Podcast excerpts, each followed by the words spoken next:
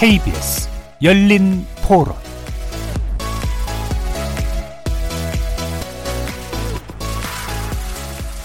안녕하십니까. KBS 열린 토론 정준희입니다.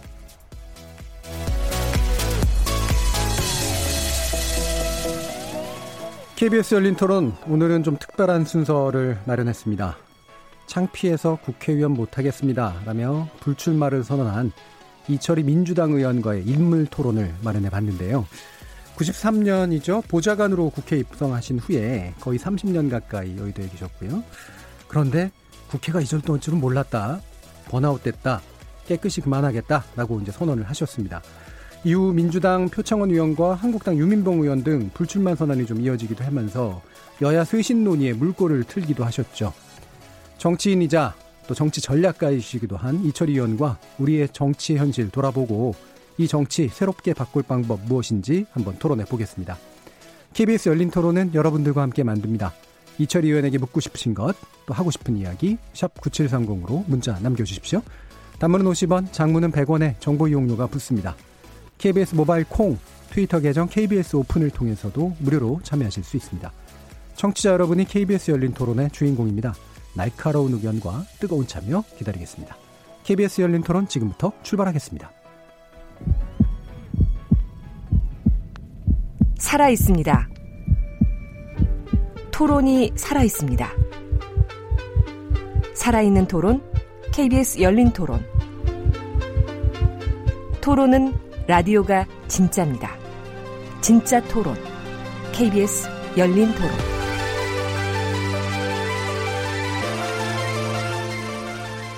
자, 오늘 토론 이철이 불출마의 나비 효과 어디까지 이렇게 주제를 잡아봤는데요. 그 주인공이시죠. 이철이 더불어민주당 의원 모셨습니다.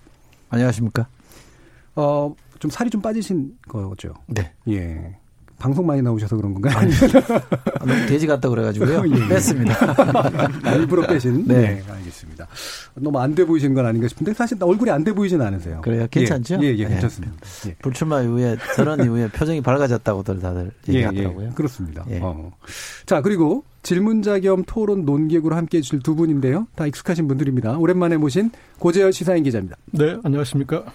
그리고 우리 코너, 월요일 코너 정치의 재구성의 고정 패널이시기도 하고, 또 이철희 의원과는 특별한 인연이 있으세요. 썰전에서 메뉴스로 만난 인연이 있으십니다. 이준석 전 바른미래당 최고위원 모셨습니다. 네, 안녕하세요. 저에게는 영원한 소장님이십니다. 아, 이철희 네. 감기 걸렸어요? 네, 감기 목소리가. 걸렸습니다. 네, 네. 오늘 자다 나왔네, 그래서.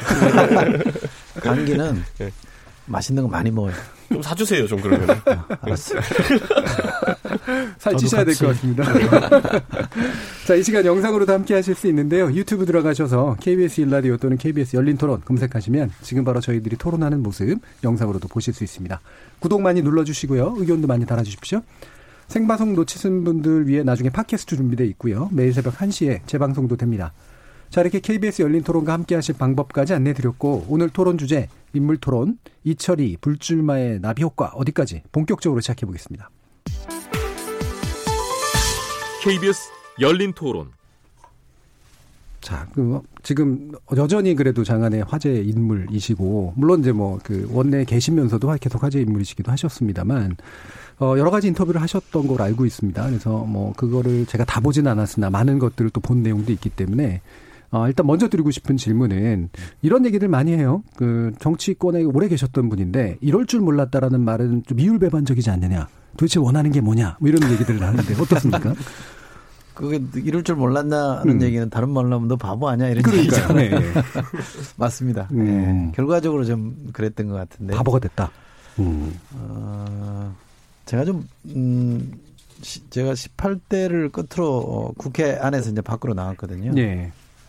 그러니까 19대, 20대 때는 이제 아주 지근거리에서 보지는 않았었는데, 19대 때부터 많이 국회 뭐 질, 음. 이렇게 quality가 많이 떨어졌다는 아. 평가들을 많이 하더라고요. 실제로. 음. 음, 근데 제가 20대 들어가서 보니까, 어, 제가 생각했던 것보다는 훨씬 거칠어져 있고요. 음. 정치가. 예. 여야 간의 대치도 심하고요. 음. 어, 이게 왜 이럴까라는 생각을 스스로 이렇게 던져보고 제가 얻은 답은 두 가지입니다. 하나는 어, 국회 선진화법 말은 굉장히 멋있는데 선진화라는 예. 단어가 예. 붙어서 멋있는데 음. 이 선진화법이 식물 국회를 만들어 놔가지고요. 음. 근데 식물 국회면 평온한 평화적인 음, 상황이어야 되는데 굉장히 시끄러운데 아무것도 안 되는 예. 예, 음. 그런 분위기를 그런 구조를 만들어 놨고요. 음. 또 하나는 음, 노무현 전 대통령 서거 어, 이후부터 좀 시작이 연원이 있습니다만 어, 박근혜 전 대통령 탄핵 을 거치면서 여야 간에도 굉장히 감정적으로나 정서적으로 예. 날이 서 있습니다. 음흠. 왜냐하면 당한 입장에서 그렇죠. 옳고 그름을 예. 떠나서 당한 입장에서는 두고 보자는 정서가 있는 음. 거고요. 음. 그래서 어, 반대쪽에서 조금이라도 어, 틈이 보이거나 실수하면 어, 음. 과도하게 공격하게 되고 또그 반대쪽에 있는 쪽도 트라우마나 상처는 또 갖고 있기 때문에 전직 대통령 서거라는 예. 또 예민하게 반응하게 되고 음. 이러다 이 두 가지 그러니까 선진화법과 어, 탄핵이라는 이 계기가 맞닥뜨려서 20대 국회가 굉장히 좀 거칠어지고 음. 어, 전혀 뭔가 타협을 통해서 생산적인 성과가 안 나오는 예. 그런 국회였다고 저는 생각해서 예. 제가 몰랐다라는 음. 거는 솔직히 고백할 수밖에 없습니다. 음. 그러니까 예전에 경험했던 국회 모습이 아니었다라는 게 일단 또 있네요. 네. 음. 네. 제가 있을 때는 그렇게 뭐 싸우면서도 음. 어지간히 또 되는 건 됐거든요. 예. 왜냐하면 이제 특히 민생 법안에 대해서는 조금의 차이가 있을 뿐이고 음. 뭐 오로아나싱 또는 죽어도 안 된다 이런 거는 많지 않았거든요. 예. 그러면 어, 법안들을 이렇게 통과시켜 가면서 싸우는 게 예, 우리가 일상적인 모습이었는데 지금은 법안도 통과 안 시키고 싸우는 음. 오로지 온리 이 싸움이 주가 된 구조로 바뀐 거죠. 예. 예. 그 싸우는 국회에서 특히 이제 여당에서 최전방 최전방 공격수는 아니고 최전방 수비수로 많이 내보냈던 것 같아요. 무슨 청문회든 뭐 특별 상임이든 뭐 그런 그 그래서 많이 좀 지치 더 지치셨을 것 하고요. 접점이 이제 좀 음. 있는데 있긴 했죠. 제가 예, 뭐 예, 정치개혁 특위라든지 그리고 예. 이제 선거법 갖고 세게 음. 예, 부딪혔던 데고요. 법사위는 뭐 익히 싸움이 음. 일상적인 걸로 유명하고 음. 또 제가 조선이지만 어, 원내 수석 부대표를 하면서 예. 어, 또 패스트트랙 관련해서도 한번 그때 한 일대 또 음. 소용돌이가 있었잖아요. 음. 뭐 그러저러한 것들이 있으면서 조금 더 다른 분보다 에너지를 좀 많이 쓴 거는 맞는 것 같아요. 음. 제가 기억나는 게 저는 이제 이철희 의원님한테 항상 꼭 소장님. 네, 소장님한테 우리 영원한 소장님에게 항상 물어보고 싶었던 것이 제가 이철희 의원님을 이제 방송에서 자주 보고 했었기 때문에 이철희 의원님이 원래 웬만큼 이제 혼란스러워도 웃음을 잃지 않는 분으로 유명해요. 예. 근데 항상 웃으시고 그냥 쿨하게 넘기시는 분인데 제가 딱 한 번 이제 좀 놀랐던 게 뭐냐면은 아까 페스티벌 경포하셨지만은 그날이었어요. 의안과의 날. 의안과에 이제 의안 제출하러 가는데 안에 이제 이은재 의원 맡고 있고 뭐 그랬다는 그날인데 왼쪽에 이제 그 자유한국당 더미가 하나 있었고 오른쪽에 이제 민주당 더미가 문을 열고 들어가려고 하고 있는 상황이었는데 그 안에서 이제 뭐 보좌진도 얽혀 있고 당적기도 얽혀 있는데 갑자기 이철 의원님이 그 더미에서 나오면서 땀에 완전히 젖어가지고 사람이 예. 저랑 딱 마주쳤는데 저도 아 우리 마주쳤어요? 예, 제가 한 번 딱 마주치고 저 그조차도. 놀랐던 게 아, 뭐냐면은 거기 왜 와 있어요? 제가 지상욱 의원이랑 구경하러 갔었어요, 저희가. 근데 저희는 약간 처음에 이 사모임 갈등 바른미래당이 시작했는데 갑자기 자유한국당 왜 이렇게 싸우지 그래가지고 구경하러 갔었거든요. 그런데 그때 진짜 땀에 젖어가 나오셨는데 그때 표정이 밝지가 않았어요. 그래서 제가 한번 여쭤보고 싶었던 게 혹시 그때 이미 불출마 고민하신 거 아닌가? 그 격렬함 속에서. 음. 뭐 딱히 그, 그 계기만으로 음. 어, 고민이 시작된 건 아닙니다만 그 이른바 동물국회 네. 그게 재현된 거잖아요. 저는 정말 깜짝 놀랐습니다. 나 음. 개인적으로 그런 음, 모습이 이 연출될 거라고는 예. 상상도 못했고 그래서 음. 우리가 의총 가서 이런 상황을 예측하지 못한 책임이 원내수석 부대표인 저한테 있습니다. 죄송합니다라는 말을 할 정도로 음. 상상 밖에서요. 왜냐하면 선진화법이 굉장히 무섭게 돼 있거든요. 그렇죠. 선진화법이 그걸 예방하려고 한 네. 건데. 음. 근데 그거를 다 무시하고 그렇게 나오니까 음. 저는 정말 이렇게 심, 야, 어떻게 이렇게 하지? 왜냐하면 제가 선배 국회의원들한테 물어보니까 우리가 야당할 때는 선진화법이 무서워서 음. 막는 신용만 하다가 다 음. 물러섰다는 거예요. 네, 근데 예. 그분들은 실제로 막아버리더라고. 음. 그래서 제가 상상을 못하는 음, 그 그게 딱 직면하니까 화도 나고 음. 어떻게 이럴 수 있지라는 그러니까 딱 제가 답답함도 있고. 적절히 묘사한 얼빠진 표정. 그렇죠. 그러니까 그런 거. 예. 실제로 어리 빠졌어요. 음. 너무 힘들기도 하고 예. 이리저리 밀려다니니까 너무 힘들더라고요. 충분히 그럴 수 있을 것 같아요. 어쨌든 국회 선진화법이라고 하는 게 이제 압도적 다수의 동의를 일단 얻어내는 정도가 만들어지면 적어도 몸싸움은 안 하는 방식으로 갈 것이다라고 하는 그런 예상이었을 텐데 여기서도 또 몸싸움이 만들어지는 그렇죠. 거. 예. 그래서 그 번아웃이라는 표현도 그거하고 또 연관이 좀 있으신가요? 그렇죠. 음, 네, 음. 네. 아, 여기서는 더 이상 지쳐서 못하겠다. 음, 좀 이렇게 현, 현재 한국 정치에 몸담고 많은 몸담고 계신 많은 분들이 예. 그런 이제 에, 의정 활동 속에서 스트레스를 많이 받고 있는 건 맞습니다. 물론 상당히 아마 다들 힘들어하거든요. 예. 근데 되게 이제 내면이 좀 단단하신 분들은 좀 버텨내는 것 같은데 음, 조금 음, 저처럼 약간 허술한 사람은 음. 야 이거 이거 이거 꼭 이렇게 해야 되나? 내가 음. 계속 여기서 버틸 수 있을까? 이런 질문들을 자꾸 던지게 되는데 예. 제가 얻은 결론은 나는 여기까지인 것 같다. 음. 아, 그래서 비겁하다는 소리도 들었고요. 예, 예. 어, 그 뭐고밖에 안 되냐. 어, 안에서 음. 끝까지 버텨야지 무슨 소리냐 이런 힐란도 듣고 했는데 그렇죠. 제가 다 감사합니다. 다 음. 맞는 말씀인데 음, 제가 안 됩니다. 감당이. 음, 그래서 그런 결론을 내렸고 그냥 음. 말씀을 드린 거죠. 예. 근데 사람이 어떤 그런 큰 결정을 할 땐 또 뭐 누적된 것들도 있지만 아 이건 아니지 정말 내가 이렇게까지 하는 이제 어떤 또 결정적인 계기의 포인트들이 있지 않습니까? 있죠. 혹시 이- 네. 어떤 게 있으셨는지. 예. 음, 가까운 것부터 얘기하면 국정감사.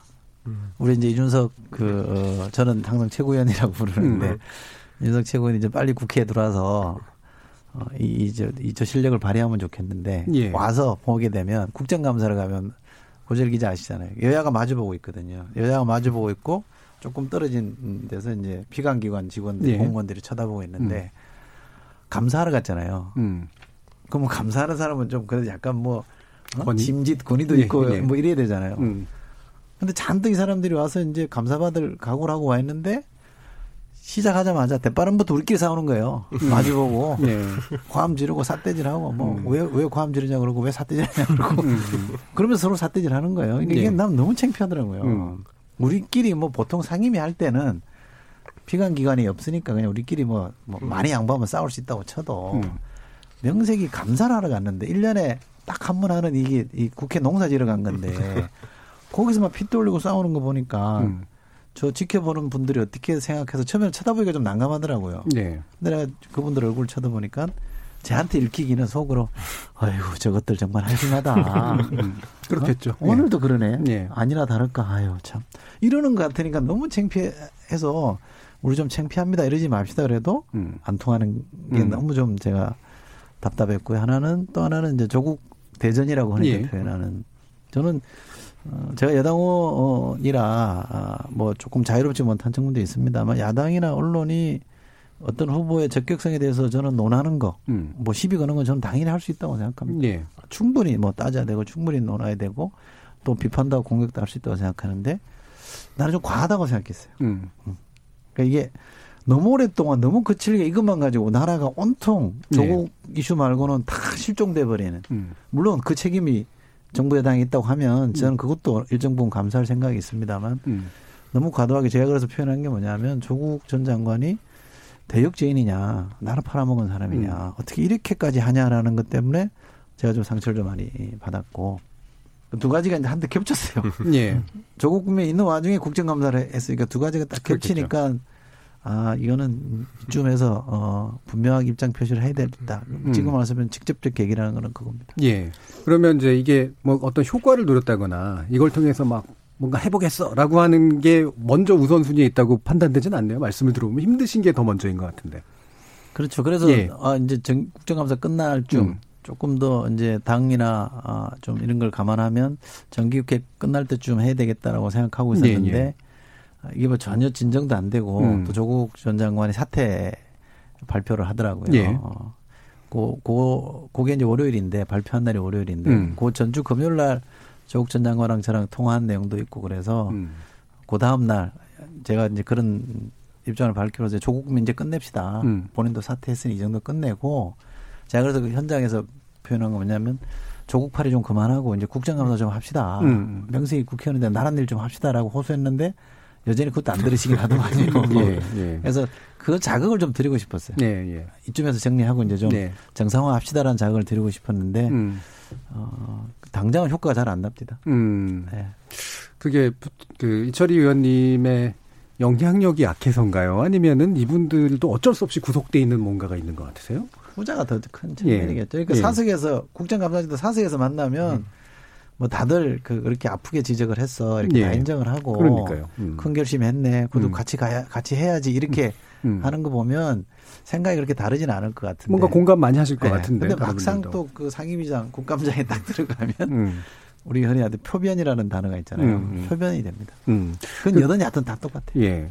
민철 의원님들은 아마 이 부분에 대한 답은 이미 가져주시고 계실 텐데 나머지 두 분은 어떠세요? 아직 안 들어가신 분도 계시고 이제 그러니까 이게 이제 이 판, 그러니까 우리가 흔히 얘기하잖아요. 그러니까 국회의원 개개인들 보면 사실은 훌륭한 분들 많으시고, 네. 근데 안으로 들어가면 좀 이상한 행동들이 나오고 이게 당의 문제냐, 국회의 문제냐, 뭐 시스템 문제 여러 가지 얘기를 하는데 어떻게 관찰해 보시기에 그러니까 왜 제가 이런 19대에서 이제 20대로 넘어가면서 초선 의원 중에 뭐 불출마를 강제당한 분도 있고 네. 어쨌든 의정 활동을 그만하신 분들한테 뭐 그만하기를 선택하신 분도 있는데 여쭤보면은 거의 공통적으로 하시는 말씀이 예를 들어 뭐 교수하다 오신 분 예. 아니면 뭐 정치권 밖에 있다가 영입되신 분 이런 분들은 어쩌면 자기 변명일지도 모르겠지만은 나는 정책을 하고 싶었는데 정치만 하게 되더라라는 예. 얘기를 하더라고요. 근데 저는 이거는 약간 좀 내부를 모르던 사람들이 할 수 있는 변명인가 했는데 저는 음. 이철희 의원님한테 그걸 물어보고 싶은 게 정책과 정치의 비중이 있어가지고 왜냐하면 이철희 의원님도 보면은 전략가라는 표현이 사실 정책에는 전략가라는 말 잘 안 쓰거든요. 그러니까 본인에 대한 기대치에 있어가지고 예. 본인이 하고 싶은 것과 나를 당이 뽑아준 이유 그리고 음. 세상이 날 향해 바라는 것 이런 것 간의 괴리도 굉장히 좀 영향이 있지 않았을까라는 생각하게 드는데 뭘 제일 하고 싶으셨어요 국회 처음에 딱 되셨을 때 우리 전략가로서는 뭐 그나마 그래도 그나마 역할을 했죠. 음. 운이 좋았죠. 되자마자 총선 치를 때 예. 제가 당의 전략을 맡아서 했는데 선거 전략? 음. 예상 받고 저희 당 1당이 예. 됐기 때문에 운 좋게 그 자리에 있을 때는 음. 덕으로 뭐 그래도 성공한 전략가 역할을 한 거니까 음. 그뭐 그럭저럭 저는 그건 했다고 보는데 지금 이제 우리 이준석 최고위원 표현을 빌려서 이제 차용해서 표현하자면 저는 정치를 하러 들어갔는데 여긴 정치가 없어요. 어. 예. 외려. 음. 정투만 있어요. 그러니까 이게 싸움만 하지 음. 정치라는 건 주고받는 거잖아요. 조금씩 양보하는 거잖아요. 왜냐하면 내가 틀릴 수 있다는 걸 전제하지 않으면 정치가 안 되거든요. 음. 내가 틀릴 수 있고 상대가 맞을 수 있다라는 그 가능성을 열어둬야 정치가 이루어지는 건데 그럼 조금씩 양보하면 타협할 수 있을 거나 아니면 저쪽 얘기가 맞으면 받아들이면 되는 건데 그 정치가 없어요. 옳고 그름의 문제를 따지는 게 아니에요. 그냥 상대가 죽어야 내가 산다라는 정치. 예. 그 정투죠, 제가 볼 예. 때는. 그래서 그게 너무 난무하니까 그게 너무 실망스러웠어, 저는. 음. 나는 정치하러 왔는데. 그리고 제가 처음에 민주당 다시 돌아가면서 쓴 발표했던 글에 보면 어, 정치는 타협이고 민생이고 긍정인데 정치가 부정이고 예? 서로 상대를 부정하는 사람이고 민생은 온도 간데 없고 타협도 완전히 실종됐으니 처음에 그게 굉장히 답답해서 그래서 제가 입에 달고 다녔습니다. 그래서 선배원들 만나면 원래 이래요, 원래 이래요. 음. 제가 너무 모르는 거 아니에요? 원래 이래요? 이런 얘기도 하고 다녔고 아주 많은 한국당의 다선 의원님이 저더러 아침에 만나니까 해보니 어때? 표정이 약간 음. 너잘 몰랐을 걸 이런, 이런 느낌을 주시더라고. 예. 정치가 실종된 게 저는 너무 실망스러웠습니다. 근데 음. 저는 그 뭐 이제 어, 음, 원래 그렇기도 했는데 19대 20대 더 심해진 경향이 있는 것이고 그렇죠. 그리고 그렇게 더 심하 심해지게 몰아가는 거는 뭐 저는 이제 두 가지 요인인 것 같아요. 이제 일단은 크게 갈등이 있을 수밖에 없는데 뭐 노무현- 대통령 서거부터 뭐 박근혜 전 대통령 탄핵까지 이렇게 이제 뭐 격렬할 수밖에 없는 국면이 있었던 네. 거고 하나는 이제 그런 구조적인 어떤 계기가 있었고 또 하나는 이제 그 언론이 정치를 중계하는 방식에 있어서 그 부분도 굉장히 큰것 네. 그리고 음. 여러 가지 이제 그 부분들이 좀 지적이 될 수밖에 없는데 그런데 뭐 어떻게 보면 또 크게 달라진 것도 또 아닌 것 같고 그러나 이제 또 뭐 여러 가지 이제 좀 정치가 하나하나의 클리프화되면서 거기에 어떤 자기 시퀀스를 만들어내려고 이렇게 이제 그러면서 그 어떤 정치인들 쇼잉이 너무나 좀 과, 과해지고 그리고 그게 또 그 자기 지지층에서는 좋은 반응으로 나오니까 뭐 이를테면은 이 강기정 정수석 이제 뭐 국회에서 이렇게 큰 소리 낸 거에 대해서 본인도 사과를 하는데 지지층에서는 잘했다 시원하다 음. 그래 버린단 말이에요. 그래가지고 그래서 이제 그 경계선에 있는 사람들한테는 어쨌든 정치인 자산은 자기 자신에 대한 호응이고 그러니까 그 그쪽의 세계에서는 그 호응이 센, 초, 센 쪽으로 본인이 움직일 수밖에 없잖아요. 그 짜릿한 어떤 그 매력이 있어서 그래서 그러다 보니까 이제 그게 좀 된 것 같은데 그 원인을 좀 어떻게 보시는지. 음. 지금 이렇게 왜 유권 지지층만 바라보는 정치를 하고 네. 있느냐?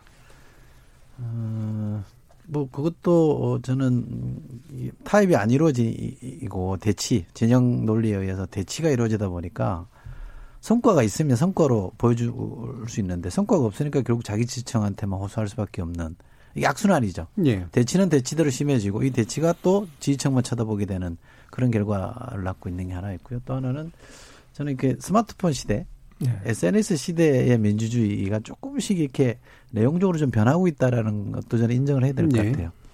왜냐하면 지금은 직접적 의사 표시를 하거든요. 음. 이른바 문자 폭탄이라는 게 그런 거 아닙니까? 음. 청문회를 거치고 나면 좀 마음에 들면 굉장히 잘했다는 문자가 음. 들어옵니다. 또 어떤 계기에 좀 마음에 안 들면 막 또 공격하는 문자가 들어오는 거거든요. 근데 이게 받아들이는 쪽 굉장히 예민해요. 예. 저도 처음에 받았을 때는 거의 멘붕이었거든요. 며칠 동안 정신을 못 차리겠더라고요. 저보고 이완용보다 나쁜 놈이라는 예. 문자를 어떤 분이 보냈을 때 음. 아무리 그래도 내가 어떻게 그 정도는 아닌 것 같은데. 예. 그냥 너무 심하다. 예. 뭐 이럴 정도였는데 음. 제가 그 이후에 좀 마음을 정리하면서 느낀 거는 아 이거 직접 이, 이 이렇게 뭔가를 하는 직접 소통에 나서는 음. 이 시대 미디어 환경 시대에는 정치인들도 여기 적응을 해야 되겠구나라고 저는 생각을 예. 하고요. 근데 보내시는 분들이 뭐 너무 이렇게 과한 문자 욕 같은 거는 좀 절제하는 걸로 이렇게 좀 성숙화될 거라고 저는 보는데 정치인들이 이걸 받아들이는 문화가 별로 없어요. 음. 어. 음. 정말 이, 이거에 대해서 어, 거부하든지 아니면 뭐 제대로 수용하든지. 음. 거부하든지 그냥 호응해서 그냥 예. 맞장구 쳐버리든지 둘 중에 하나. 음. 그러니까 그런 점들이 저는 좀 아프고요. 음. 또 고재일 기자 얘기하신 대로 언론이 너무 이렇게 싸움 위주로 보도를 하고 막말하면 써주잖아요. 그렇죠. 막말하면 예. 안 써줘야 되거든요. 예. 그러면 써줘요. 음. 그러면 그 정치인들이 자기 이름 알리는데 우리 윤석 최고원도 300명 국회의원 쭉 이름 지금 써보라 그러면 50명 못 써요. 아는 사람이 몇 명 없어요. 음. 네. 그러니까 자기 이름 하나 내는 데는 얼마나 그게 좋은 기회인지를 몰라요. 그러니까 그냥 하는 겁니다. 기사로 만들어주고 나중에 사람들은 그 사람 이름을 내가 왜 기억하는지를 몰라요. 그렇죠. 이름만 기억하는 그런 효과를 노리고 있는 거잖아요. 예. 이게 뭐 이게 이게 이제 시대 변화에 종응하지 못하는 게 정치, 언론, 음. 지금- 제도 언론, 음. 뭐 주류 언론 어, 이런 분들 음. 이런 게 서로 맞물려 가지고 음. 이런 현상으로 나타나지 않나 싶습니다. 예. 아까 이제 그 뭔가 서로 굉장히 적대적일 수밖에 없는 트라우마, 그 다음에 국회의 선진화법이 만들어낸 외려 합의가 안 되는 구조에 음. 더해서 이제 지적하신 언론의 문제, 대립이 강조되는 문제, 지지자가 직접 소통하게 되면서 사실은 국회의원 개별 의원들이 대치의 결과가 외로 보상받고 타협을 하면 욕먹는 이제 이런 식의 또 구조가 만들어지고 있는 거 이런 게 네. 이제 아마 복합적으로 작동한다라고 보신 것 같네요. 그러면 어떠세요? 이게 어, 판가리 이야기를 뭐 하셨긴 했는데 이게 이제 어쨌든 판을 간다. 이게 뭐 지지자들도 바뀌어야 되고 사실은 이제 시스템도 바뀌어야 되고 의원들 스스로도 바뀌어야 되고 정당도 바뀌어야 되고 그러는데 이 판은 어떤 판입니까? 제가 이제 물갈이하고 판갈이라는 용어를 네. 좀 대비해서 쓰는데요. 음. 물갈이 우리 많이 했잖아요. 선거 때마다 한 50% 많이 하면 50% 합니다. 음. 17대 국회 때는 뭐 그 당시 10대 국회 통해서 열린우리당이 152석을 얻었는데 초선이 108명이었습니다. 음. 그럴 정도로 이제 물갈이는 우리가 그렇죠. 많이 해요. 또 물갈이해서 새로 들어오신 분들 이렇게 본회의장 300명 앉아 있는데 몇 면들을 보면 국회의원들 표현으로 논두렁 전기라도 타고 나야 된다는 논두렁 전기. 예. 그래야 국회의원 한다는 얘기 예, 하는데 예, 예. 다 번듯해요. 예. 스펙 좋고 뭐 학력 좋고 성공한 사람이고 음. 말도 잘하고 뭐다 음. 그렇잖아요.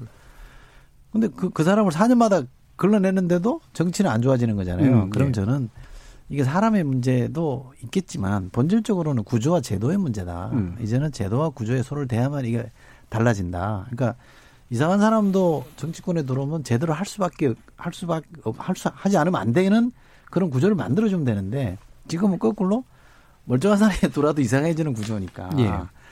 저는 그래서 그걸 바꾸기 위해서 선거제도도 바꿔야 되고 음. 특히 국회를 좀 바꿔야 됩니다. 일하는 국회를 바꾸려는 게 있어야 되고 이거는 의사 본회의 의사 일정 다 합의해 놓고요.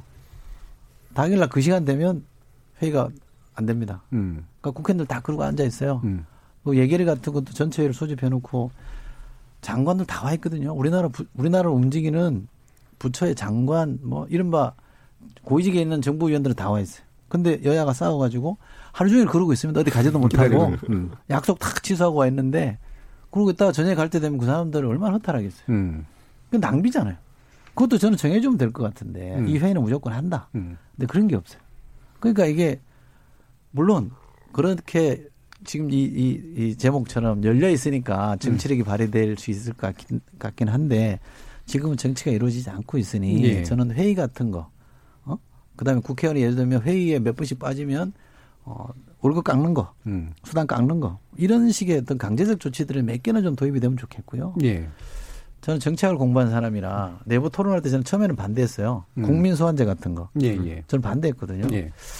그거 좀 그거 안 맞다라고 했는데 저는 지금은 사실은 생각을 바꿔서 잠정적으로 동의합니다. 음. 한시적으로라도 저는 써봤으면 좋겠어요. 그래서 정치인들이 잘못하면 국민들이 불 소환해서 그 자리에서 쫓아낼 수 있구나. 일종의 것도 탄핵이잖아요. 그렇죠. 국회의원 개견에 대해서도 탄핵할 수 있겠구나라는 걸 한번 보여주는 게 아마 의원, 의원들한테는 굉장히 두려움으로 다가올 수도 있겠다 싶어서 저는 한시적으로 이제 도입하자라고 생각을 바꿨습니다. 음. 아니, 근데 저는 이건 한번 여쭤보고 싶은 게 우리가 두 가지의 항상 정치 선거 앞두고 고민을 하게 되는 게 결국에는 권력을 가진 자, 공천을 주도할 수 있는 자가 있는 형태의 공천을 하게 되면은 그 사람이 선한 사람이라는 가정하에서 물갈이를 하기 아주 편한 구조가 나올 수도 있고요. 과거에 뭐 김대중 총재, 김영삼 총재가 그랬던 것처럼 그런 뭐 세대 교체가 이루어질 수도 있고 세력 교체가 이루어질 수도 있는데 아니면 반대로 그 권한이 있어가지고 이제 굉장히 이제 안 좋은 공천이 나오는 경우도 있죠. 근데 제가 봤을 때는 아까 이철 의원님 말한 주민 소환제나 아니, 국민 소환제나 이런 것 같은 경우에는 그 권력자를 배제하는 형태로 좀 가자는 취지로 는 받아들일 수 있을 것 같거든요. 오히려 국민이 좀 주권을 발휘하는 형태로 예. 가자는 건데 어떻게 보세요? 공천이라는 것에 대해서 보통 시스템 공천이라는 얘기를 많이 하는데 그게 과연 상향식이나 시스템 공천이 오히려 더 나은 어떤 세- 판가리를 할 수 있을지 아니면은 권력자가 선한 권력자가 오히려 하는 것이 나을지. 그 어디가 어디가 양극단이 뭐 옳다 그러다라고 저는 볼 수는 없는데 국회의원 경선을 통해서 음. 어, 후보를 뽑자 이런 얘기 많이 음. 하잖아요.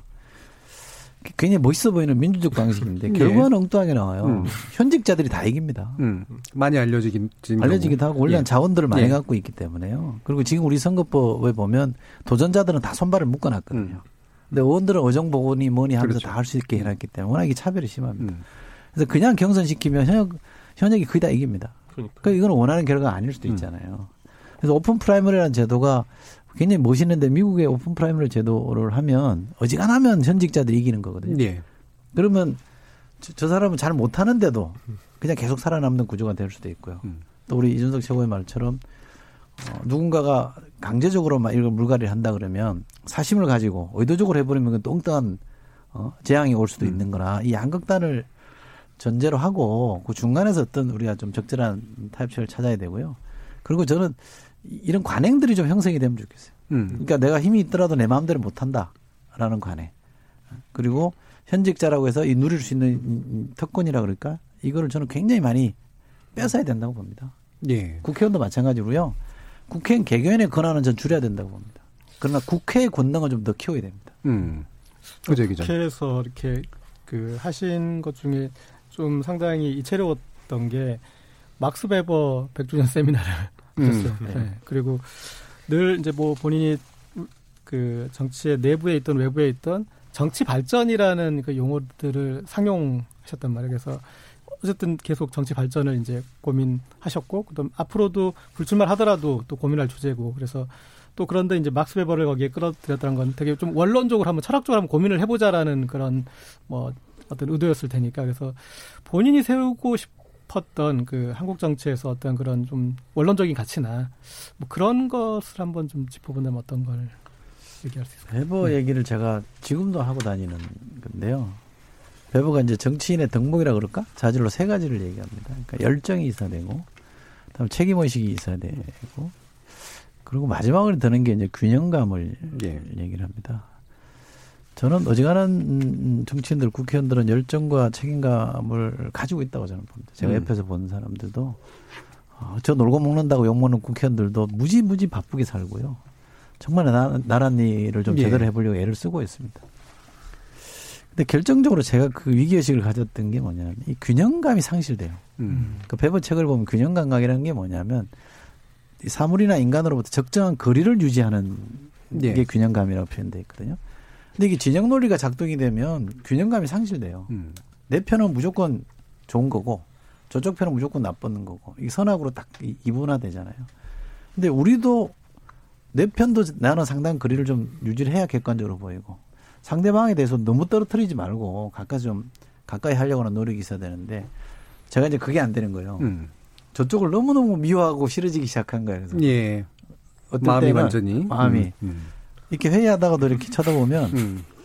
이런 표현을 해도 되는지 모르겠는데 어떻게 저런 자가 국회의원 됐을까 음.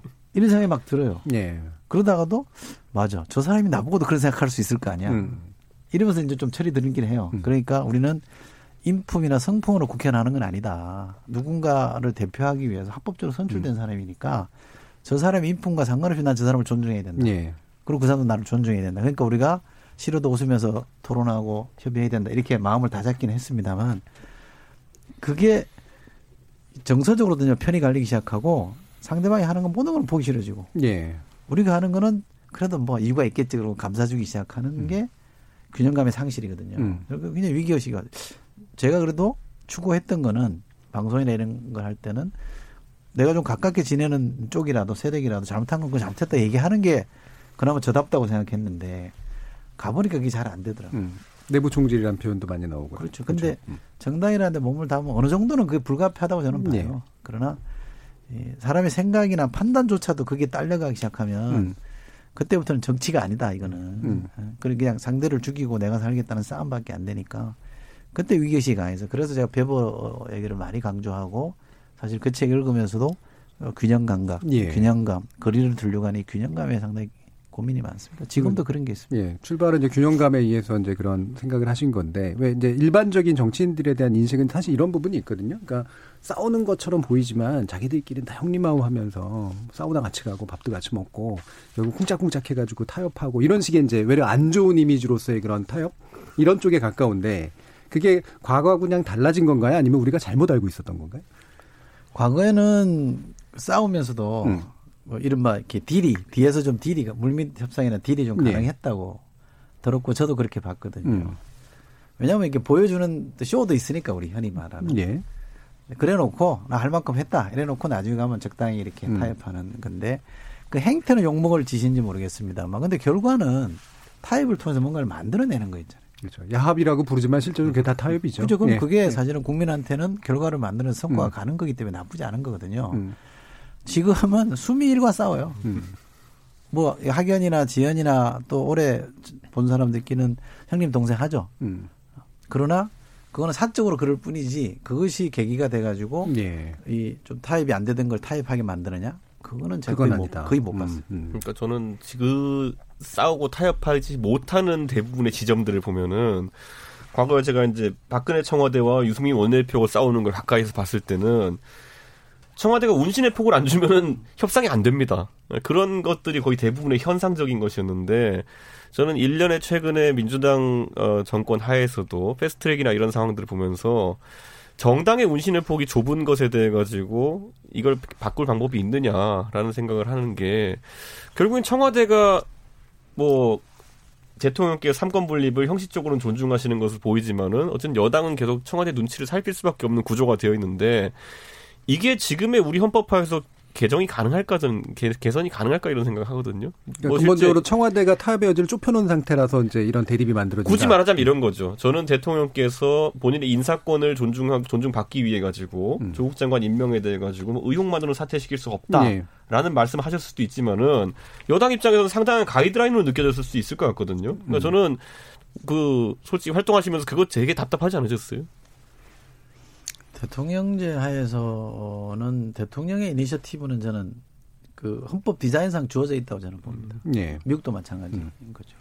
근데 우리는 관행적으로 이제 독재 정권을 거쳤기 때문에 지나치게 비공식적 권력을 많이 행사하는 문제는 있는 건 지금 대통령이 저는 거의 사용을 안 하려고 애를 쓰시는 분인데 음.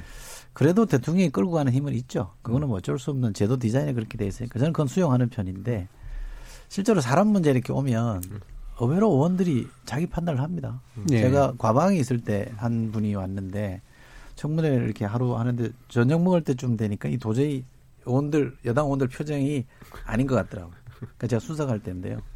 그래서 우리 따라오면 이제 모입시다 그래서 모여가지고 의견들을 물어봤어요. 다 아니다라는 거예요. 야, 안 되겠다 이러더라고요. 그래서 저희가 의견을 모아서 제가 이제 원내 수석부 대표니까 당신이 전달해서 그 제가 전달을 했어요. 그래서 그분은 결국 지명 포기해버렸어요. 음. 본인이 철회가 아니라 지명 철회가 아니라 그냥 포기 그러니까 네. 그렇게 돼버린 거거든요. 음. 그러니까 그런 정도의 좀 자율성은 있는데 지금 말씀하신 대로 아주 특수한 예외적인 케이스 대통령과 아주 가까이 있었던 음. 분들에 대해서 과연 그럴 수 있느냐라고 음. 하면 저도 자신 있게 그랬다라고 말씀은 못 드리겠습니다만 음. 내부에 그런 고민들을 많이 하죠. 음. 이게 잘못 비치면 또 불협화음으로 비춰가지고 분열이다 뭐다 뭐 당정 불협화음 당정 갈등 뭐 이렇게 나오면 또 걷잡을 수 없는 그렇죠. 또, 어, 예. 또 데미지를 입기 때문에 예. 그것도 참 쉽지는 않더라고요. 그래서 이게 농담 같은 질문인데 이철희 의원님도 어쨌든 이 임기 초기에는 짧게 이제 야당을 하셨으니까 야당이 재밌습니까 여당이 재밌습니까? 아, 국회의원은 야당이 좋습니다. 어, 훨씬 활동의 폭이 좀 넓고 그러니까 바라봐야 될 대상이라든지 이런 저희들끼리 것들이 음. 국회의원들끼리 예. 이제 자주 섞인 얘기를 할 때 뭐냐면 여당 국회의원은 진짜 할 게 못 된다. 네. 여당은 할 말을 다 못하니까. 정부가 좋은 거고 예. 그렇죠. 그렇죠. 근데 이제 다선 의원들은 좋다 그러더라고요. 예. 왜냐하면 자기가 뭔가 관철시킬 수 있는 힘이 음. 생겼기 때문에. 근데 음. 초선 국회의원은 특히 야당일 때 음. 속된 말로 이렇게 막 공격하는 맛이 있거든요. 예. 다 비판하는 맛이 있는데 야당 되면 그게 안 돼요. 음. 그러니까 그 그게 그기 때문에 국회의원은 야당이 낫다. 예. 특히 초선은 할 말을 이제 다 못 하셨는데 불출마 선언하고 그러면 이제 할 수 있는 말할 수 있는 기간이 많이 남지 않았는데 그, 그 대통령하고 이제 독대 시간을 예, 정말 아, 수행 없이 독대 시간을 뭐 100분을 준다. 그러면 가서 꼭 한번 얘기하고 좀 어필해 보고 싶은 이슈가 있을까요? 저는 사실은 늘 그 생각을 합니다. 네. 예. 음. 만약에 대통령이 오늘날 갑자기 이 의원 잠깐 봅시다 해서 내가 어떻게 하면 될까 이렇게 물어봤을 때 내가 뭘 대답을 해드려야 될까라는 준비는 제가 좀 늘 하려고 애를 쓰는 편인데 뭐 따로 뵐 일은 없었습니다만 둘이서 만날 일은 없었습니다. 예. 뭐이 소수가 방송을 마- 들으시면 소수가 만날 때 계기는 있었습니다만 음, 저는 그 복잡한 여러 가지 뭐 이렇게 어려운 뭐 어, 조언보다는 어, 청와대에 마- 계시는 많은 분들이 이 좋은 참모들이 있긴 합니다만 참모 속세력에 저도 보좌관을 해봤습니다만 잘 모시려고 하는 게 뭐냐면 결국 이 본의 아니게 이 예, 지도자라 그래야 되나요? 그, 그 사람을, 어, 뭐, 뭐라고 표현합니까? 보수라는 표현도 옛날 표현이고, 하여간 그, 그 사람을 이렇게 애워사게 돼요. 음. 그러니까 벼, 썩을 샀는. 인위 장막 같은. 예. 음. 잘하려고 하다 보면 그렇게 되거든요. 예. 왜냐면 내가 뭔가 부족해가지고 나한테 못 얻은 답을 바깥에서 찾으면 참모로서는 자존심 상하기 때문에. 거의 완벽하게 해드리다 보면 이게 선인데 결과적으로는 인의 장막을 치는 경우가 있었어요. 그래서 미국 대통령도 그렇고 대개 이런 권력자들이 고민은 뭐냐면 이, 이 참모들을 넘어서 더 멀리까지 더 아래로까지 소통하는 과제가 다 주어져 있거든요. 예. 그러니까 우리 대통령은 그, 그 본래 가지고 있는 성품과 진정성을 가지고 더 낮은 계신, 낮게, 낮은 데 계신 분들하고 소통하는 제가 그걸 영어 표현으로 common touch라는 표현을 예. 썼는데 음. 그거를 잃지 않았으면 좋겠고 그래서 가끔은 음. 언도 좋고요. 뭐 어, 원래 알던 분도 좋고 또 뭐 친한 야당 의원도 좋고 또 어디 예, 뭐 기자도 좋고 이렇게 하시는 분들 저녁에 이렇게 불러서 음. 소주 한잔 하자. 어, 해서 소주 한잔 하시면서 밥 먹으면서 이러저런 얘기를 좀 들어보시는 게 좀 좋을 음. 것 같고 음. 실제로 말씀드리면 진짜 열심히 들으시거든요. 예. 정말 너무 놀랄 정도로 이렇게 음. 경청을 많이 하시는 분인데 워낙 이 일이 많다 보니까 저는 참모들이 그런 기회를 많이 열어주면 좋겠어요. 음. 마- 싫다 그래도 피곤하다 그래도 자꾸 이렇게 들으셔야 된다라고 하고 그런 계기를 많이 만드시면 좋겠고 음. 그러려면 일을 좀 줄이셔야 돼요. 음. 그러니까 참모들이 모든 결정을 대통령한테나 결정권자한테 갖다 주는 게 좋은 참모가 저는 아니라고 보거든요. 그러니까 결정의 가지수를 줄여주는 것도 중요합니다. 예. 너무 많이 갖다 드리면 정신을 못 차리게 되는 거기 때문에 음. 저는 그게 그런 꼭 드리고 싶은 말씀이라면 바깥과 더 많이 소통하시고 다양한 사람을 만나서 소주 한잔 하시면 좋겠다 이런 음. 그래서 마- 직접 이제 그 바깥과 소통하려고 부르셨더니 다른 사람 만나라고 얘기하시는 거고 비슷한 효과가 있는 것 같네요, 외려. 아니 그럼 여기서 이제 또 의혹을 검증해야죠. 의혹 예, 의혹? 그러니까 이 방송을 들으시고 그거는 좀 이따 검증하죠. 왜냐하면 지금 이제 아, 예. 청취자 의견이 좀 들어와 있기 알겠습니다. 때문에 예, 우리 저 어, 초선 같지 않은 초선인으로서 야당으로 시작해서 여당으로 끝나실 것 같은 이철희 민주당 의원에 대한 인물 토론 진행하고 있는데요. 어, 지금까지 이제 불출마 선언을 계기로 우리 정치의 문제 좀 심각하게 변하고 있는 문제에 대해서 좀 짚어봤고요. 후반부는 이제 전략 통으로서 또 총선에 대해서 어떻게 바라보시고 계신지에 대한 토론 이어가도록 하겠습니다. 여러분께서는 KBS 열린 토론과 함께하고 계십니다.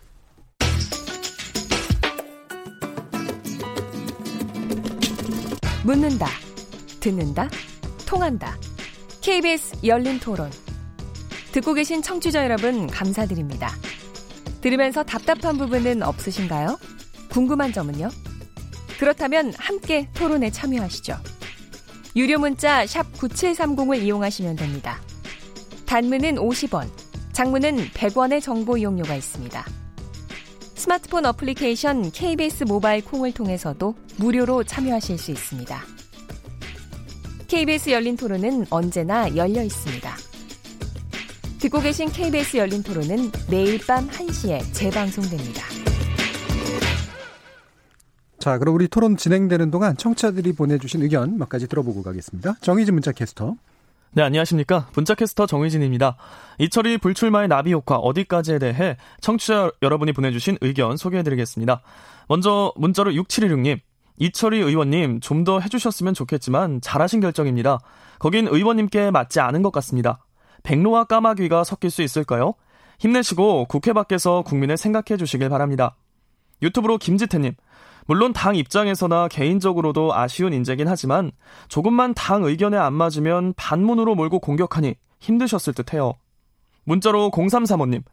이런 생각을 가진 사람이 있다는 것만으로도 다행이고 나비 효과가 없어도 먼저 불출마 실행한 것만도 자리 뺏길까 싸움에 욕설에 네가 나가 내가 남을게 하는 분들보다 멋지십니다. 콩으로 동파거사님. 짐승과 사람의 다른 점은 부끄러움을 아느냐 모르느냐의 차이라고, 차이라고 합니다. 이 의원은 부끄러움을 아는 분이네요. 콩으로 커피조아님. 자기 고백. 특히 민주당의 조국에 대한 반성이 없었다는 양심 고백을 해야 하시는 거 아닌가요? 유튜브로 리틀피조님. 정령 민주와 정의를 외친다면 내가 힘들다 해서 내려놓지는 않습니다. 내가 손놓음으로써 다른 분들이 더 힘들어야 할 몫이 많아지니까요.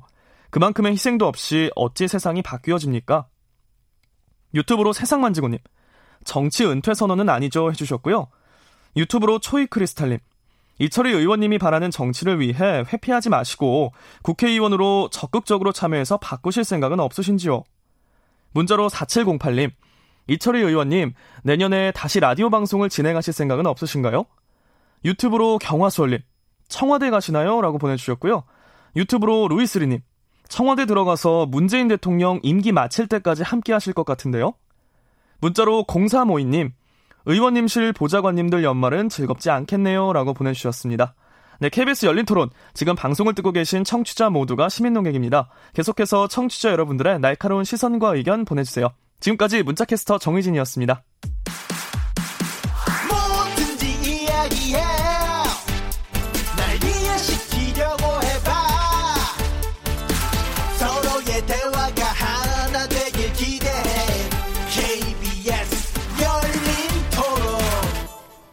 KBS 열린 토론. 오늘은 불출마 선언을 통해서 우리 정치에 또 다른 고민거리를 던져주고 계시는 이철희 민주당 의원에 대한 인물 토론 진행하고 있습니다.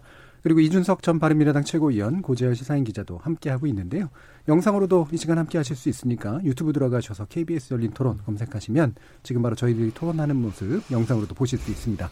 자 그럼 후반부 토론 뭐 총선 관련된 이야기 할 텐데 그 전에 뭔가 우리 이준석 최고위원이 검증하고 싶은 부분 뭔가 아까 문자에 나왔던 내용인가요? 한번 찔러보려고 했더니만 문자에서 역시 시민들이 이렇게 다 질문을 하셨네요. 그러니까 예. 이철희 의원님이 이제 사실 뭐, 뭐 사고가 있거나 이래서 이제 정치 이제 의원 불출마하시는 게 아니기 때문에 다들 역할을 기대하고 있고 또 역할이 있어야 된다고 생각하는 것 같은데 저는 이 방송을 혹시 이제 대통령께서 어디 가시다 들으신다면은 가장 먼저 제안할 수 있는 것 중 하나가 청와대에서 정무수석 음. 이나 이런 일로 뭐 좀 도와달라고 한다면은 제가 아는 이철희 의원님 성격이라면은 본인이 진짜 그걸 염두에 두고 이런 판단을 하지 않았을 거기 때문에 진정성이 의심받을까봐도 고민할 것이고 다만 또 아까 말했듯이 우리 이제 조국 장관 덕분에 유명해졌던 그 안가주망이라는 단어를 또 이제 또 고민할 수밖에 없는 거 아닌가. 안가주망. 예. 그러니까 결국에는 여권에 옴닿았던 사람으로서 정권의 성공을 위해서 고양이 손이라도 보태야 된다는 생각으로 갈 수도 있고 음. 자 방송 끝나고 5분 뒤에 전화 왔어요. 어떻게 하실 겁니까?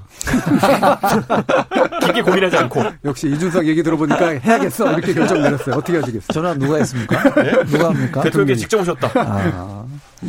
아니, 뭐 저는 음, 문재인 대통령 성공하는데 역할을 할수 있다면 당연히 도와야 되는 거는 맞는 얘기인데요. 지금 지금 말씀하신 그 자리에는 어, 맡고 계신 분이 있고 열심히 하고 계시잖아요. 그러니까 그, 그 그런 분에게 그분이 만약에 대통령이 아니라 그분이 이 방송을 들으면 얼마나 기분 나쁘겠어요. 좋아질 수도 있어요. 총선 차, 차출되는 거 아니신가요 다시? 그러니까 지금 하고 있는 분이 음. 저는 열심히 하고 있기 때문에 계속 음. 잘할 거라고 저는 믿습니다. 대신 만약에 지근거리가 됐건 어떤 건 간에 현재가 아닌 것으로 정부에 대해서 도움을 줄 수 있는 일이 있다면 그건 마다하지 않겠다.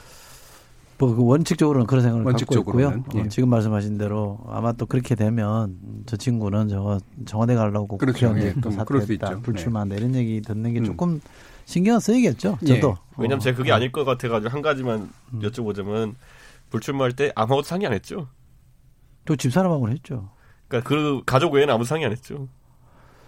선배들한테 의견을 물어봤습니다. 제가 심지어 이런데 어떻게 해야 됩니까? 라고 하면 그냥 야, 그, 그, 다 버티고 가는 거야. 이런 사람이 있었고 그래 뭐 나는 음, 내가 하는 이철이는 국회의원이 아니더라도 자기 역할을 할 수 있지 않겠냐라고 하신 분도 있고 그랬는데 결정적으로는 이제 저희 집에 가서 어, 상의를 했더니 좋아하더라고요. 예. 네, 좋아해서 지금은 사실은 뭐 이 말씀을 들어놓고 가는 게 어떨지 모르겠는데 이 다른 선택 예를 들면 말씀 우리 저 주변에 하도 그런 얘기들이 많이 돌아다니니까 소문으로만 청와대 가는 거에 대해서 우리 집 사람은 난 반댈세 음.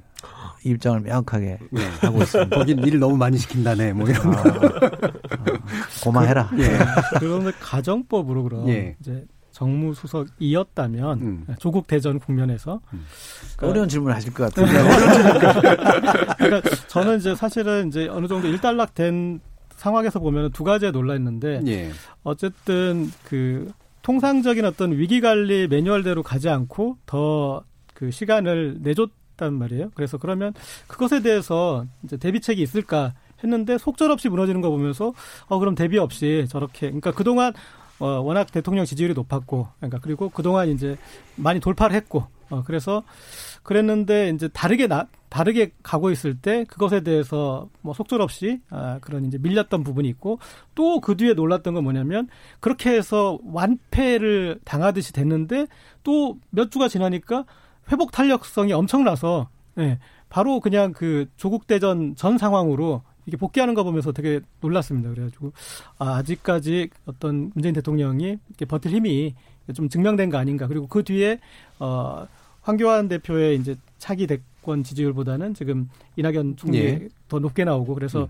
어떤 이제 그런 판으로 다시 재정리가 됐는데 어 당시에 이제 이 조국 대전 국면에서 정무수석이었다면 그러니까 음, 독대에서 어떤 얘기를 해서 어떤 방식으로 한번 이분들 참 독대 좋아하세요.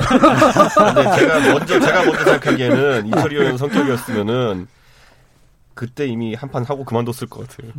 근데 저는 뭐 이렇게 답변 드리는 게 맞는 예. 것 같은데 저는 참모는 음, 그러니까 보좌하는 청와대 참모는 대통령이겠죠. 이게 대통령에게 도움이 되느냐 안 되느냐의 잣대로 판단하는 게 저는 맞다고. 예. 청와대 참모라면 그 기준으로 음. 판단해야 예. 되는 거고요.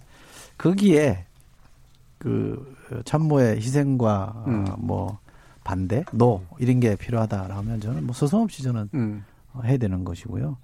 뭐 이건 제가 좀 구닥다리 생각인지 모르겠는데 역사상 음, 저도 이렇게 참모학이라는 걸 공부를 좀 해보면 예. 리더가 성공 항상 잘하는 건 아니잖아요. 그럼 그 리더를 성공하게 만드는 비결이 저는 두 가지인데 참모의 no no라고 말하는 참모가 꼭 예. 있어야 되고요. 참모는 no라고 말할 수 있어야 됩니다. 그런 음. 용기가 있어야 되고요. 또 하나는 자신을 희생할 줄 알아야 됩니다. 음. 자신을 던져서 희생해서 어, 리더가 산다 그러면 저는 서슴없이 던져야 된다고. 이 두 가지가 그 리더에게는 꼭 필요합니다. 이거는 동서고금을 따라서 저는 똑같다고 봅니다. 예. 아무리 민주주의라 그래도 그 저는 불가피한 거라 보거든요. 그래서 대통령의 관점에서 대통령에게 도움이 되느냐, 좀 더 크게 보면 문재인 정부에게 도움이 되느냐, 더 크게 보면 대한민국을 위해서 이게 도움이 되느냐 이런 잣대를 순차적으로 적용해 보겠습니다만 어, 가장 먼저는 대통령에게 도움 되느냐를 갖고 판단해야 되겠죠. 예. 이게 뭐 잘잘못에 대한 구체적인 판단을 떠나서 일단 대통령의 정책 수행에 있어서 이게 의미 있는 일이냐. 그렇죠? 나아가서 이제 나라까지 가는 그럼, 그런 네, 우선순위가 필요하다. 예. 예, 잘 피해 가셨던 것 같고요. 음, 그래서 저는 그 no라고 말할 줄 알아야 된다는 말이 크게 들렸어요. 예. 뭐, 뭐 여러 가지 판, 네, 제 상황에서 평소- 판단하셨겠죠 아마. 평소 소신입니다. 예. 아, 제가 쓴 책에 책이 이 한때 베스트셀러였던 책이 1인자를 만든 참모들이라는 책을 제가 썼는데요. 그 책에 그걸 관통하는 주제는 1인자를 만든 참모들의 핵심은 실력도 좋고 뭐 역량도 있습니다만 핵심은 필요할 때 no라고 말한다는 겁니다. 음. 그러니까 no라고 말하는 참모가 저는 최고의 참모라고 봅니다. 예. 실력 좋은 참모는 널렸다. 음. 온데 뭐 찾으면 뭐 이런 뭐 스펙 좋고 뭐 실력 있는 사람 많은데 리더한테 이게 no라고 말하기 참 쉽지 않거든요. 음. 그렇죠. 매번 no라고 하면 그 쫓겨나죠. 예. 예. 배신의 정치 소리 듣죠. 그렇죠. 근데 그 당태종 밑에 위징이라는 아주 유명한 신하가 있었는데 위징이라 그 양반이 이제 직언하는 no라고 말하는 음, 할 줄 아는 참모였다는데 이분이 no를 그렇게 받아들일 수 있게 할 줄 아는 실력이 있었다는 거예요. 그러니까 음. 이 no를 음. 아니다라고 말했을 때 그냥 불쑥 아닙니다 이래버리면 예. 그 속된 말 싸가지 없는 거잖아요. 그렇죠. 그러니까 이걸 받아들이게 하는 것에 대한 참모들의 고민과 음. 이, 이, 이 역량이라 그럴까 이게 저는 굉장히 중요하다고 생각해서 좋은 아이디어를 내는데 한 50%의 에너지를 쓰고 이 좋은 아이디어 또는 이 자- 본인의 어떤 판단을 리더에게 관철시킬 때 하는 어떻게 하면 관철시킬 거에 대한 고민을 한 50% 여기에 50% 에너지를 써야 된다는 예. 게제 지론이라 음. 쉽지는 않겠습니다만 음, 정 필요할 때는 음. 노라고 말하는 참모가 저는 꼭 어, 중요한 사람 옆에 있어야 된다고. 단도직입적으로 문재인 정부 뭐 전반기에는 단도직입적으로 노하는 사람이 있었습니까? 왜 없었겠어요. 음. 있죠. 근데 결과로 그러니까 노란 회의가 있었느냐 없었냐도 중요합니다만 정치인은 또는 이 국정을 책임지고 있는 사람은 결과로 서- 판단받아야 됩니다. 평가받아야 예. 됩니다. 예, 인물 토론이니까 예, 이철이 인물에 집중하시지 해주시기 바랍니다. 문재인 대통령에게 집중하고 계신 것 같아요. 아니 저는 그게 없다고 하면 저분이 적임자입니다 이러려고 그랬어요. 다시 또 이- 이철이 의원으로 예. 인물이 넘어왔습니다. 자, 그러면 저 총선 얘기를 좀 할 때 일단 지난번에 어쨌든 총선 전략으로 투입되셨고 잘하셔서 아마도 그랬을 거라고 생각을 합니다만 우리 지금 더불어민주당이 상당한 성과를 거둔 상태인데 지금 이제 만약에 그걸 책임을 다시 맡게 되신다면 지금 총선판 어떻게 진행해야 된다라고 보시나요? 저 음, 뭐 요즘 용어로 치면 어, 통합이냐 혁신이냐 이렇게 예. 놓고 보면 키워드는 저는 혁신이라고. 음, 통합보다. 예. 그 저는 이제 선거는 음. 그 선거의 성격을 누가 규정하느냐에 따라서 네. 그러니까 그 이제 선거의 성격이 정해지면 사실 결과도 그 방향으로 유도할 수가 있지 않습니까? 그런데 어쨌든 야당이 유리한 게 정권 심판 선거로 왜냐면 정권 딱 중간이기 때문에 그렇게 갈 수 있는 그 유리한 이제 늘 그 동안에 어, 경험에 비춰봤을 때 임기 중반에는 어떻든 그런 성격으로 가는 게 강한데 지금 이제 제가 아까 말씀드렸지만 이제 조국 대란에 극복된 걸 보니까 그러니까 이 정권을 잘 해볼 수 있게 힘을 더 주자라는 주장도 만만치 않게 그렇죠. 예, 네. 받을 수 있겠구나. 그리고 뭐 지금 여권의 이제 유력 주자가 상당히 압도적으로 하고 있는 이제 이, 이, 이, 이 몰아갈 수 있는 또 힘도 있구나. 이렇게 보는데 이 총선이 어떤 식으로 이렇게 규정될 걸로 예상하시는지. 예. 그 규정의 싸움이죠. 음, 정치가 되게 이제 디파인의 싸움입니다. 그렇죠. 예, 특히 총선 우리가 프레임이라는 단어를 많이 쓰는데 어떤 프레임으로 갈 거냐 갖고 지금 이제 각축이 벌어질 텐데요. 야당은 뭐 어, 그냥 정권 심판론 우리 그냥 단골 메뉴죠. 예. 어, 정권을 심판하기 위해 통합하자 이렇게 되겠죠. 그렇죠. 예. 지금은 이제 한 3년 차에 치러지는 음. 선거기 때문에 심판론을 들고 나올 수밖에 없을 겁니다. 음, 그런데 심판론의 내용을 조금 더 잘 봐야 된다고 생각하는데요. 심판론이라는 거는 뭐 잘못했으니까 음. 책임을 물읍시다 이거 아니에요. 근데 그 잘못이 꼭 여당만의 잘못이냐? 예. 국회에서 그렇게 예- 예컨대 뭐제 음. 입장에서 보면 음. 예컨대 야당이 그렇게 발목 잡아서 안 된 것도 있잖아. 예. 그럼 너무 일방적으로 그렇게 얘기하는 거 아니야라는 게 만약 우리 국민들이 받아들인다면 예. 저는 역으로 야당 심판론이 작동할 수도 있다고. 음. 그래서 어 저는 혁신이라고 말했던 이유는 뭐냐면 지금 한국 사회는 여야를 떠나서 한국 사회 발목을 잡고 있는 거는 정치거든요. 예. 그럼 이 정치를 우리가 어떻게 바꾸겠다는 거. 음. 특히 자신에게 유리한 뭔가를 이루기 위해서 혁신하자는 게 아니라 내가 손해를 보더라도 어, 크게 양보해서 한국 정치를 바꿔놓겠다라는 이런 모습을 보여주는 쪽이 저는 이길 거라고 보거든요. 예. 그래서 어, 저는 민주당이 집권당이긴 합니다만 많이 내려놓자. 음. 사실 선거 어, 제도 이번에 바꾸자는 게 패스트를 올린 법안이 네. 에, 이제 그 언뜻 보면 힘으로 밀어붙이는 것처럼 보입니다만 그래도 여론이 이게 에, 저희들이 볼 때 나쁘지 않은 이유는 음. 민주당이 제일 손해 보는 거잖아. 음. 저렇게 봐 민주당이 제일 손해 보는데 손해 봄에도 불구하고 저걸 하자 그러는 거니까 진정성 있다고 보는 걸 거예요. 예. 만약 저희가 이득 보는 건데 밀어붙인다 그러면 나쁜 놈이라고 음. 어, 욕을 먹겠죠. 눈에 뻔히 보이는 이득이면 그렇죠. 그렇죠. 예. 그래서 저는 손해를 봄에도 불구하고 이게 한국 정치 발전을 위해서 필요하다. 음. 이, 이 한국 사회 발전을 막고 있는 정치를 개혁하기 위해서 꼭 필요하다라는 모습을 우리가 얼마나 잘 보여주냐 싸움이지. 음. 민주당 저 한국당도 마찬가지일 겁니다. 한국당도 어 오랜 세월에서 탄핵도 당하고 이런 거 있잖아요. 그리고 어 박근혜 전 대통령과 어떻게 에, 갈라설 거냐 이런 여러 가지 문제가 있잖아요. 그러면 거기서 혁신하는 모습을 보여주면 저는 다시 한번 국민들이 그래 저 어, 이른바 개혁 보수 음. 달라진 모습으로 가니까 기회를 한번 줘보자 이럴 것 같은데 그러지 않고 거기도 통합 규모로 한번 승부해 보자 이렇게 예. 얘기하고 우리도 규모로 자꾸 합쳐가자 한번 해보자 이러면 저는 양쪽 다 저는 심판될 수도 있다고 봅니다. 음. 근데- 선거 연대라든가 이런 방식들. 이중의 심판이 작동할 수도 있죠. 예. 이 예. 손해와 양보 그리고 진정성 이런 키워드에서 사실은 제가 봤을 때 지금 이제 이제 총선을 앞두고 여러 어떤 그 세력 그룹 중에 제가 봤을 때 가장 멀어 보이는 그룹이 청와대 참모 출신이거든요. 그러니까 무슨 얘기냐면 민주당에서 이렇게 불출마 선언도 하고 이제 혁신도 하겠다고 그러는데 청와대 출신들은 당연히 이제 그 빈자리를 차고 들어올 것처럼 분위기가 가고 있어요. 최근에 또 윤건영 비서관 얘기도 나오고 또 뭐 종로에 예, 이제 임종국 비서실 전 비서실장 얘기도 나오고 그렇게 그러니까 결국 이렇게 다 비워준 다음에 청와대 출신들이 치고 오는 거 아니냐 이렇게 들을 수 있는데 사실은 어떻게 보면은 그 청와대 출신들이 같이 불출마 선언을 해서 그러니까 우리가 진짜 혁신을 위해서 우리는 또 문재인 정부의 마지막 성공을 위해서 우리의 어떤 정치적 기회마저도 우리는 다리를 끊겠다라고 했을 때 그게 아까 말했던 손해와 양보와 진정성으로 갈 수 있잖아요. 그러니까 그래서 다음에 차기 정무수석이 되면 이제 한번 이거를 관여할 수 있는지. 아니, 그, 그, 어, 뒤에 도발을 이렇게 얹어가지고 갑자기 공도한 대로 제가 그러니까 전제를 하지 마시고. 바뀌는 가정법. 어, 예. 근데 지금 지금 청와대 출신들이 너무 많이 보이고 있거든요. 음. 네, 그거 동의합니다. 음. 어, 그 저는 음, 뭐 이른바 친문의 진격 이런 예, 예. 식의 프레임이 안 짜여지게 하는 게 저는 예, 중요하다고 그렇죠. 생각하고요. 음. 다만 이제 실력이 있는 사람은 저는 필요하면 당에서 정부에 있더라도 차출해서 저는 공천해야 된다고 보고요.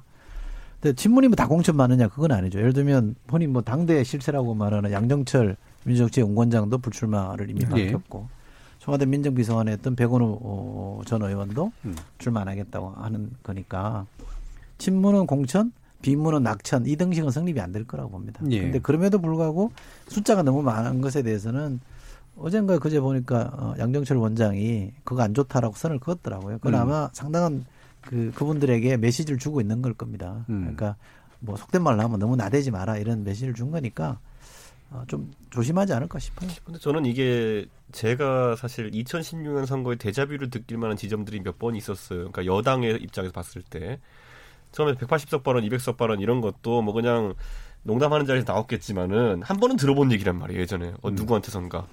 그리고 그 다음에 보면은 상향식 공천도 어디선가 들어본 얘기라는 거예요.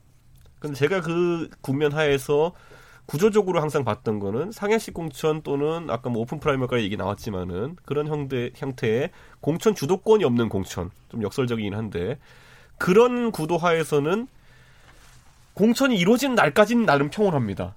룰에 대한 신뢰가 있기 때문에. 그런데 공천 결과가 만약에 뭐 20% 가, 감점을 뒤집어 쓰고도 현역들이 이기고 이런 파- 결과들이 나와가지고 실제 언론에서 다 비교할 때 물갈이율이 낮다든지 이런 것 때문에 막판에 이제 공천에 어떤 의지를 가진 사람이 개입하기 시작하면은 시스템이 다 깨져버리고 그때부터 이제 뭐 도장 들고 도망가고 이런 게 생기더라고요. 그때 대접이라는 게 새누리당 상황을 얘기하는 그렇죠. 거죠. 2016년에. 예. 그러니까 저는 지금의 민주당의 공천 방식이라는 걸 봤을 때 저는 어 지난번과 크게 다를 게 없어 보인다라는 생각을 하면서 그때는 컷오프라도 있었지 지금 컷오프도 없다고 이제 사실상 천명한 상태에서 그게 터진다는 거 또는 아까 말했던 청와대 출신 인사들이 결국은 신인 가산점 받아가지고 누가 더 문재인 대통령과 가까운가 경쟁을 저는 이번에 추석 때도 살짝 느꼈거든요. 예. 가보면은 시장 뭐 같은 데 가보면은 거. 음. 전부 다 전 청와대 행정관 이런 거 붙여놨더라고요 보니까. 근데 앞으로 가면은 진실한 사람들 경쟁이 또 벌어지지 않을까. 이 구조적인 문제에서 물론 저는 야당이니까 그런 게 발생하면 저한테 이득이야 되겠지만은 예. 뭐 여권의 전략가 입장에서 그게 어떤 분들은 명약관하다고 생각하는 사람들도 있거든요. 어떻게 보시는지 궁금해요. 그거는. 뭐 상당 부 공감합니다. 거기다 이제 일을 그럴 거다. 예, 공감합니다. 아니 그런 문제가 있을 수 있다. 그렇게 가면 예. 그런 문제가 생길 수 있기 때문에 음. 저는 음, 자제할 거라고 봅니다. 근데 이제 음, 이를테면 그리고 당 차원에서도 그 어느 정도 그거는 이제 관리를 하겠죠. 예. 양정철 원장이나 이제 백원우 부원장이나 이제 이런 분들도 또 뭐 의미가 있지만 사실은 그러니까 그 청와대 참모들의 자기생의 상징성은 이를테면 이제 임종석 전 실장이나 이런 사람 엄청나게 크잖아요. 그리고 음. 이제 뭐 그런 그 강력한 얘기들이 나왔는데 이런 분이 만약 불출마를 하면은 그 부분이 이제 어떤 그 물꼬를 또 바꿀 수도 있고 그렇지 않습니까? 아니 근데 특정인을 너무 무슨 말인지 알겠습니다. 저는 민정숙 전 실장이 출마하면 좋겠다는 게 제 개인의 아, 생각이고요. 예. 국회의원 조금 더 하면서 더큰 정치인으로 성장할 수 있는 분이기 때문에 음. 네. 또 그분은 우리 엄밀하게 말하면 친문 딱지가 붙어 있는 분은 아니잖아요. 음. 어, 그래서 자기 실력으로 끝까지 간 사람이니까 저는 출마하면 좋겠다는 생각이 좀 분명하고요. 음.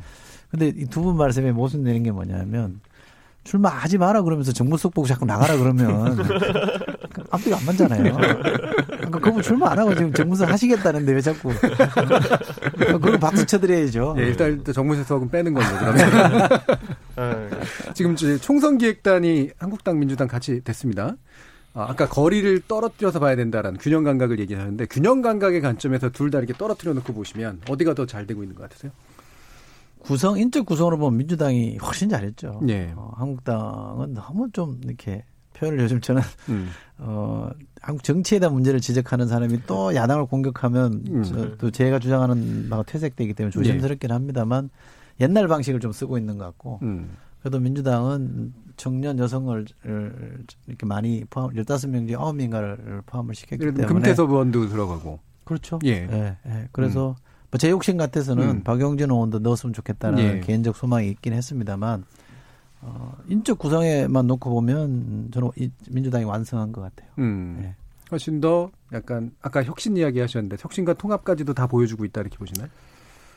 저희는 사실은 뭐 통합 과제는 그렇게 커 보이지 큰 않습니다. 문제가 음, 그- 그렇게까지 그게 중요하지 그러니까. 우리가 세력이 나눠진 걸 다시 예. 통합한 이런 의미는 없고요. 예. 지금 말씀하신 음, 뜻이 만약에 세대 통합 음. 어? 또는 뭐 예. 계층 통합 이런 거라면 훨씬 더 신경을 많이 써야죠. 음. 근데 이렇게 세대 통합은 조금 온 것 같아요. 음. 우리가 조금 더 많이 진도를 낸 것 같아요. 음. 그 최근에 이 황교안 대표가 갇힌 프레임이 제가 봤을 땐 아, 정치 초보라는 그 딱지를 지금 이제 그게 점점 더 더 약간 강해질 가능성이 더, 좀 더, 높은 더 것 같아요. 예. 이렇게 강하게 더 씌워지고 음. 있지 않습니까? 그리고 이제 그래서 뭔가 이제 그 유력한 또 이제 정치적 세력이 있는 외부인들이 총선 전에 조금 더그 흔들고 싶어하는 이제 그런 부분도 보이고 그리고 본인이 그런 이제 기반이 점점 약해지다 보면 사실은 혁신을 할 수 있는 힘이 그런 게 또또 약해지지 않습니까? 그래서 좀 그러니까 아까 말씀하셨지만 이제 그래서 통합의 규모도 지금 점점점 작아지고 있는 느낌이고 그러니까 뭐 다른 당 쪽이지만 어떻게 보시고 계시는지 그래서 제가 아까 드리고 싶은 말씀 중에 하나가 뭐저 주제는 뭐 음. 충고를 하자면 한국당은 통합이 아니라 지금 혁신할 때다. 예. 그것도 과감하게 국민들이 볼 때 어? 저렇게까지 한단 말이야? 라는 얘기가 나올 정도로 혁신해야 되고요. 그렇지 않으면 그렇지 않고 만약에 거대 정당인 민주당과 한국당이 어, 원래 하던 대로 올해 거둔 대로 이제 큰 덩치를 가지고 한번 해보자 이렇게 일대일 구도로 만들어서 한번 해보자라는 어, 전략을 쓴다 그러면 예. 저는 양쪽 다 낭패를 볼 수도 있다고 봅니다. 음. 그러니까 제3의 선택이 얼마든지 주어질 수 있거든요. 그러면 제3의 세력이 1당이 되거나 2당은 안 될 수 있겠지만 1당과 2당을 충분히 견제할 정도의 저는 공간이 열릴 수도 있기 때문에 저는 그 점을 경계해야 된다고 생각해요. 이 당들은 음. 그잖아요. 1당과 2당은 그 점을 경계해야 된다고 보면 저는 어느 당이 혁신할 거냐에 대한 싸움이다. 혁신의 내용은 좀 다르겠죠. 한국당은 과거랑 절연하는 게 가장 예. 큰 혁신의 내용일 테고 어, 민주당은 세대 통합이나 계층 통합의 부분에서 더 어떻게 음. 기득권을 내려놓고 통합적으로 갈 거냐. 특히 저희는 20, 30대를 대거 어, 음. 지금 음, 비례 공천이나 이런 걸 통해서 진입시켜 줄 거냐. 이런 게 예. 저는 혁신의 모습이라고 보기 때문에 조금 내용은 다릅니다만 결국 본질은 혁신의 내용과 본질에서 어디가 더 과감하게 가느냐, 음. 결단하느냐 저는 그 싸움이라고 봅니다. 이양재 그 뭐야 조언 주시는 김에 이준석 최고위원 어떻게 하셨으면 좋겠어요? 제가 밥 사드릴게요. 저는 예. 저는 저 방송에서 쓸 용어 아니지만 제가 이제 동생처럼 뭐 네. 조카처럼 이런 음. 방송을 같이 하긴 했죠. 워낙 그 좀 건방진 표현을 아끼고 이런 좋아하는 음, 음. 후배인데 요즘 좀 안쓰러워요. 음. 그러니까 속된 말로 이렇게 이상한 이 모습을 보이는데 자꾸 이제 등장을 하니까 예. 아저 친구는 저런데 끼지 않았으면 좋겠다라는 게제 솔직한 심정이었어요. 음. 왜냐하면 음. 이게 같이 같이 이상하게 비춰지거든요. 그렇다고 속된- 불출마 선언을 할 수는 없고. 아, 저도- 불출마할 이유는 없죠. 저도 그러니까, 그분이 네. 그런 분인지 몰랐어요. 음. 아니, 그러니까 뭐 특정인의 문제가 아니고 특정인의 문제가 아니고 한국 정치가 가끔 보여주는 이 구태스러운 음. 음. 익숙한 이 난장 이름판 같은 게 있거든요. 음. 근데 그게 본의 아니게 끼어요. 예. 왜냐하면 나도 뭔가 해봐야 되니까 해보려고 잘해보려고 하다 보면 자꾸 이렇게 빨려 들어가는 것처럼 음. 진흙탕에 빨려 늪에 빠지는 것처럼 되는 거라 그럴 때는 어느 순간 아 이거 아닌가 보다라고 확실하게 그냥 선을 그어버리고 무소속인가? 당분간 좀 침잠하는 것도 좋은데 음. 예.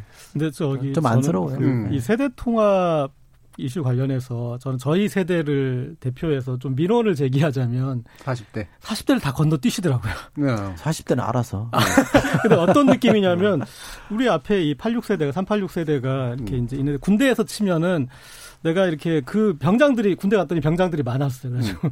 계속 그 병장들 이렇게 따라서 열심히 이렇게 밑에서 어 열심히 음. 보좌하면서 상병 마로봉이 됐는데 갑자기 우린 건너뛰고 내무반장을 20, 30대가 그렇죠. 상병 네. 이제 1호봉한테 준다는 거야. 그리고 우리는 음. 그냥 끝나버린 거야. 그냥 그늘에서. 어, 386이 그늘에서. 그래서 음. 이 40대가 사실은 또 대한민국에서 어떤 문화 세대로서 음. 역할을 한 것도 있거든요. 그런데 우리는 그냥 건너뛰더라고요. 네, 굉장히 좀 진실해 보이는 얼굴인데 어떻게 보세요? 인정합니다. 네, 저도 뭐 세대를 보면 386 세대. 예. 근데 386 세대가 너무 장기간 음. 저는 누렸다고 생각합니다. 음. 어, 저는 뭐 조선밖에 안 됩니다만 우리 친구들, 선배들, 가까운 선배들 우리 총선에 나온 게 2000년부터 나왔거든요. 그러면 내년이 2020년이니까 한 20년 좀 되는 거 아닙니까? 뭐 그 중에도 더 많이 앞으로 가야 될 사람도 있습니다. 더 큰 역할 하실 분들 음. 있긴 합니다만 세대로 놓고 보면 저는 어지간히 했다. 음. 또 심하게 말하면 좀 과하게 했다고 생각하기 때문에 그들 다가 물러날 필요는 없지만 아, 그럼요. 그래도 적어도 세대의 음. 책임감을 얘기할 때는 이 세대는 이제는 조금씩 물러나면서 음. 어, 꼭 이게 다른 사람을 이 걸 채우기 위해서 비워줄 때라고 저는 생각하거든요. 음, 음. 근데 그러다 보면 저는 20, 30대를 많이 얘기하는데 상대적으로 40대를 건너뛴 거 아니냐는 얘기는 100번 맞는 얘기예요. 예. 그 생각 많이 안 하신 것 같은데, DJ나 40대. YS처럼 사실은 어떻게 보면 이제 정치의 영역은 본인들이 본인 몫을 이렇게 뭐 자기 파고 들어야죠. 커가는 거죠. 네. 음. 근데 40대는 그래도 돼요. 음.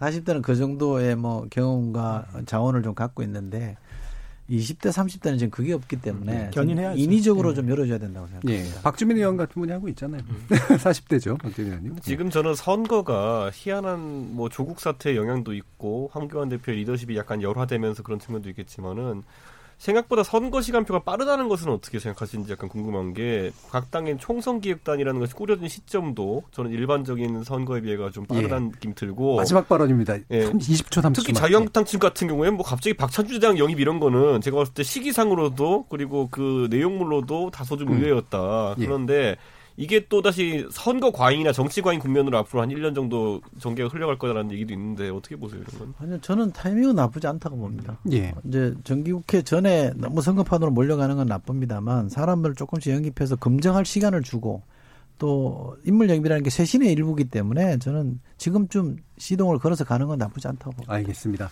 자, 오늘 이철희 의원에 대한 인물 토론 어, 아주 흥미롭게 잘 살펴봤습니다. 이철희 민주당 의원, 고재열 시사인자, 그리고 이준석 저 바른미래당 미래당 최고위원 함께 해 주신 세 분께 감사 말씀드립니다. 감사합니다. 고맙습니다. 네, 감사합니다. 저는 내일 저녁 7시 20분에 다시 찾아뵙겠습니다. 지금까지 KBS 열린 토론 정준이었습니다.